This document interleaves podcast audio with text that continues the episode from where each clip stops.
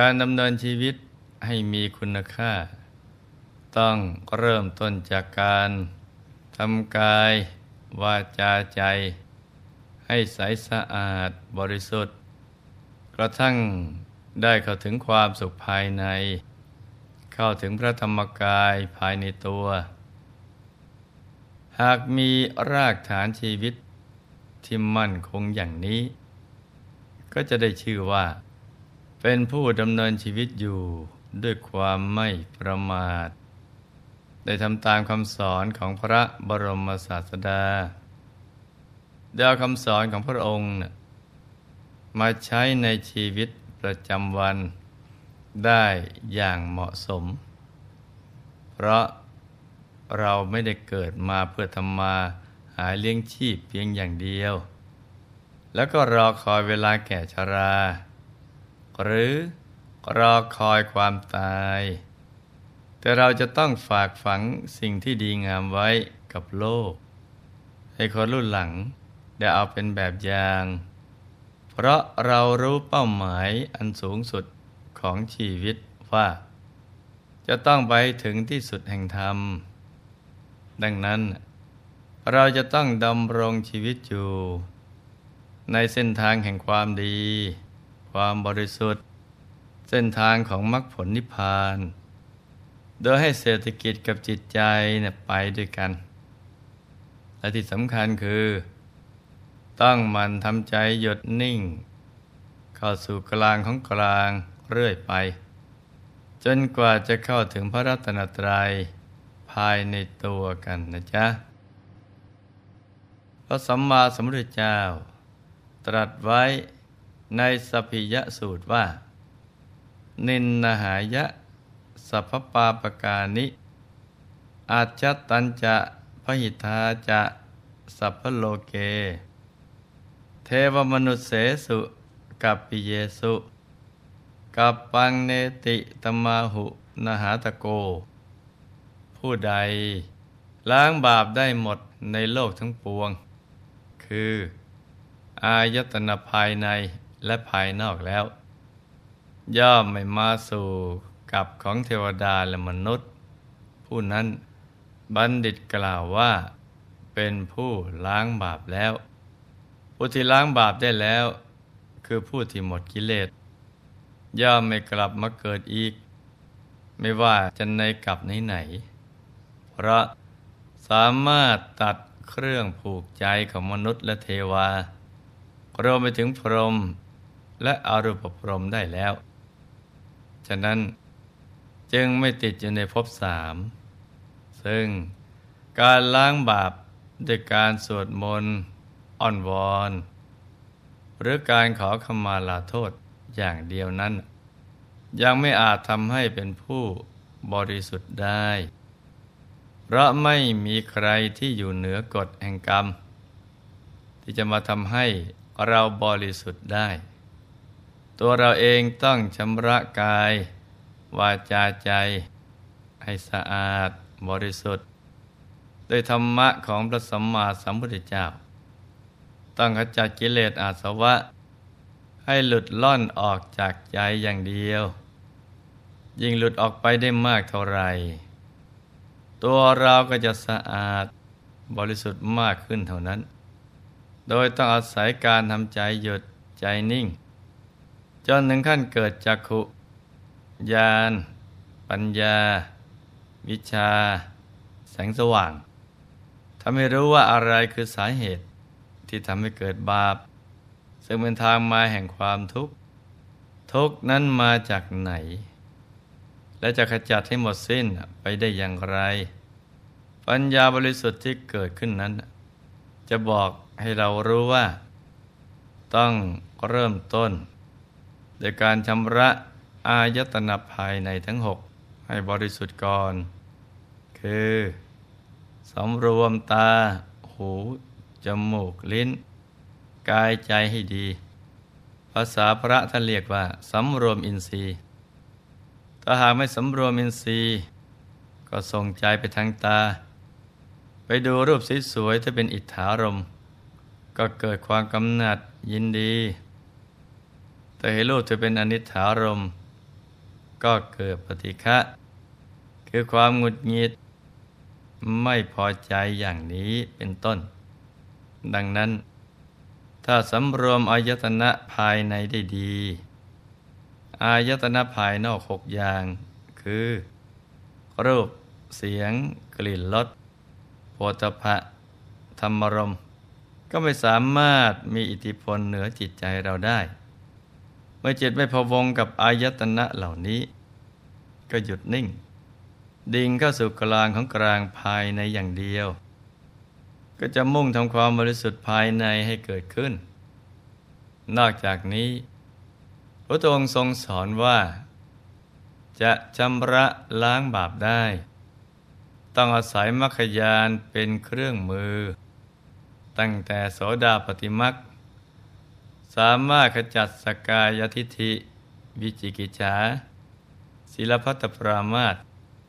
เมื่อสังโยชน์สามอย่างนี้หลุดล่อนออกไปได้ ใจก็สะอาดบริสุทธิ์ ถึงขั้นเป็นพระอริยบุคคลชั้นโสดาบัน พอบรรลุถึงสกทาคามีมักก็สามารถขจัดการมราคะปฏิฆะอย่างหยาบ ให้สงบ ระงับลงไปได้ ถ้าถึงอนาคามิมักก็สามารถกันจัดการมราคะและปฏิฆะให้หมดสิ้นไปได้อย่างสิ้นเชิง และถ้าถึงอรหัตตมักก็จะสามารถกำจัดรูปราคะอรูปราคะ มานะ อุทจะ และอวิชชาให้หลุดล่อนไปได้ จึงได้บรรลุเป็นพระอรหันต์ผู้ห่างไกลจากกิเลสได้ชื่อว่าเป็นผู้ล้างบาปได้หมดสิ้นแล้ว อย่างแท้จริง ธรรมะแต่ละบท ที่พระพุทธองค์ทรงนำมาแสดง มีความละเอียดลึกซึ้งมากอย่างนี้นะจ๊ะ ที่หลวงพ่อนำมาอธิบายนี้ เป็นเพียงภาคปริยัติย่อๆไปรู้ว่า หนทางล้างบาปนั้นมีอยู่ และที่นำมาอธิบายในวันนี้ เพราะเกี่ยวเนื่องกับปุจฉาวิสัชนา ระหว่างท่านสพิยะกับพระสัมมาสัมพุทธเจ้า ที่หลวงพ่อจะได้นำมาเล่าให้ฟังกันต่อ ส่วนรายละเอียดจะเป็นอย่างไร เราก็มารับฟังกันเลยนะจ๊ะสัพพิยปริภาชก หลังจากได้ฟังวิสัชนา ในปัญหาธรรมสี่ข้อแรกแล้ว ก็รู้สึกชื่นชมพระพุทธเจ้าว่า มหาสมณะที่วิสัชนาปัญหา อันลึกซึ้งของเรานี้ ช่างมีปัญญามากเหลือเกิน ท่านคงเป็นสัพพัญญูผู้รู้แจ้งโลกอย่างแน่นอน เมื่อคิดเช่นนั้น ความเลื่อมใสก็บังเกิดขึ้น ชื่นชมอนุโมทนาาสิทธิ์ของพระผู้มีพระภาคเจ้า แล้วก็ได้ทูลถามปัญหาข้อต่อไปว่า ข้าแต่พระองค์ผู้เจริญ บัณฑิต กล่าวบุคคลผู้บรรลุอะไรว่าเป็นพรามกล่าวบุคคลว่าเป็นสมณะด้วยอาการอย่างไร กล่าวบุคคลผู้ล้างบาปได้ ด้วยอาการอย่างไร และบัณฑิตกล่าวบุคคลเช่นไรว่า เป็นผู้ประเสริฐ พระผู้มีภาคเจ้า ตรัสพยากรณ์ว่า ผู้ใดลอยบาปทั้งหมดแล้ว เป็นผู้ปราศจากมลทิน มีจิตตั้งมั่นดีดำรงตนมั่น ก้าวล่วงสงสารได้แล้ว เป็นผู้สำเร็จกิจ เป็นผู้บริบูรณ์ด้วยคุณมีศีลเป็นต้น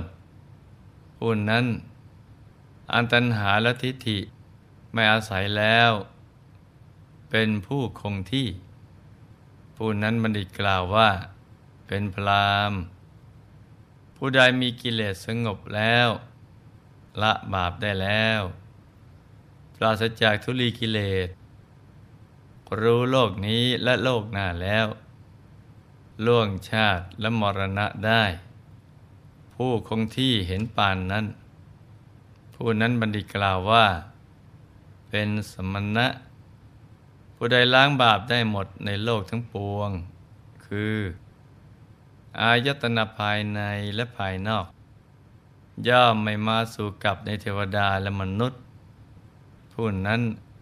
บัณฑิตกล่าวว่าผู้ล้างบาป ผู้ใดไม่กระทำบาปอะไรอะไรในโลก สลัดออกซึ่งทำเป็นเครื่องประกอบและเครื่องผูกได้หมด ไม่คล้องอยู่ในธรรม เป็นเครื่องคล้องมีขันเป็นต้นทั้งปวง หลุดพ้นได้เด็ดขาด ผู้คงที่เห็นปานนั้น ผู้นั้นบัณฑิตกล่าวว่า เป็นผู้ประเสริฐ สัพพิยปริภาชก ได้ทูลถามปัญหาข้อต่อไปว่า ท่านผู้รู้ทั้งหลาย กล่าวใครว่าเป็นผู้ชนะเขต กล่าวบุคคลว่าเป็นผู้ฉลาดด้วยอาการอย่างไร บุคคลอย่างไรจึงกล่าวว่าเป็นบัณฑิต และกล่าวบุคคลว่าเป็นมุนีด้วยอาการอย่างไร ข้าแต่พระผู้มีภาคเจ้า ขอจงตรัสพยากรณ์แก่ข้าพระองค์ด้วยเถิด พระผู้มีภาคเจ้า ตรัสพยากรณ์ว่า ดูก่อนสัพพิยะ ผู้ใดพิจารณาเขตทั้งสิ้น คือ เขตที่เป็นของทิพย์ของมนุษย์และของพรหมแล้ว เป็นผู้หลุดพ้นจากเครื่องผูก อันเป็นรากเง่าแห่งเขตทั้งหมด ผู้คงที่เห็นปานนั้น ผู้นั้น ท่านผู้รู้ทั้งหลายกล่าวว่า เป็นผู้ชนะเขตผู้ใดพิจารณากระเปาะฟองไข่ ซึ่งเปรียบเสมือนกรรม ทั้งกระเปาะฟองจะเป็นของทิพย์ของมนุษย์ และของพรหมแล้ว เป็นผู้หลุดพ้นจากเครื่องผูก สามารถเจาะกระเปาะฟองไข่ได้แล้ว ผู้นั้นท่านผู้รู้ทั้งหลายกล่าวว่า เป็นผู้ฉลาด ผู้ใด พิจารณาอายตนะทั้งสอง คืออายตนะภายในและภายนอกแล้ว เป็นผู้มีปัญญาอันบริสุทธิ์ ก้าวล่วงทำดำและทำขาวได้แล้ว ผู้คงที่เห็นปานนั้น ผู้นั้นท่านผู้รู้ทั้งหลายกล่าวว่า เป็นบัณฑิต ผู้ใดรู้ธรรมของอสัตตบุรุษ และของสัตบุรุษในโลกทั้งปวง คือ อายตนะภายใน และอายตนะภายนอก แล้วดำรงอยู่ ผู้นั้น อันเทวดาและมนุษย์บูชาแล้ว ล่วงทำเป็นเครื่องข้องและข่าย คือตัณหาและทิฏฐิได้แล้ว ผู้นั้นท่านผู้รู้ทั้งหลายกล่าวว่า เป็นมุนี นี่ก็เป็นพุทธวิสัชนา ที่มีความลึกซึ้งมากนะจ๊ะ โดยเฉพาะหมวดธรรมคืออายตนะนี้เนะเนื่องจากเป็นวิปัสสนาภูมิ ต่อสายเวลาในการศึกษาพอสมควร เราถึงจะเข้าใจได้อย่างแจ่มชัด และหากจะให้เข้าใจได้อย่างลึกซึ้ง ก็ต้องเข้าถึงพระธรรมกายให้ได้ และก็อาศัยธรรมจักสุ ของพระธรรมกาย ไปศึกษาธรรมะขั้นสูงกันต่อไป เราจึงจะรู้ถึงความเกี่ยวเนื่องกัน ระหว่างขันธาตุอายตนะ อินทรีย์รวมไปถึงอริยสัจสี่และปฏิจจสมุปบาท ความรู้ทั้งหลายเหล่านี้เนะ่ยประมวลอยู่ในกลางธรรมกาย ดังนั้นนะ ให้ลูกๆทุกคน มันทำใจหยุดใจนิ่งกันให้ดี ปฏิบัติให้เข้าถึงพระธรรมกายภายในตัวกันให้ได้ แล้วเราก็จะเป็นมุนี ผู้รู้แจ้ง เห็นแจ้งแทงตลอดกันนะจ๊ะ ในที่สุดนี้ หลวงพ่อ ขอมหนวยพร ให้ทุกท่าน มีแต่ความสุข ความเจริญ ให้ประสบความสำเร็จในชีวิต ในธุรกิจการงานและสิ่งที่พึงปรารถนา ให้มีมหาสมบัติบังเกิดขึ้น เอาไว้ใช้สร้างบารมี อย่างไม่รู้หมดสิ้น ให้มีสุขภาพพรานามัย สมบูรณ์ แข็งแรง มีอายุขายยืนยาว ได้สร้างบารมีกันไปนานๆ ให้ครอบครัวอยู่เย็นเป็นสุข เป็นครอบครัวแก้ว ครอบครัวธรรมกาย ครอบครัวตัวอย่างของโลก ให้มีดวงปัญญาสว่างสวัย ได้เข้าถึงพระธรรมกายโดยง่าย ได้เร็วพลัน จงทุกท่านเทิน ธรรมกายเจ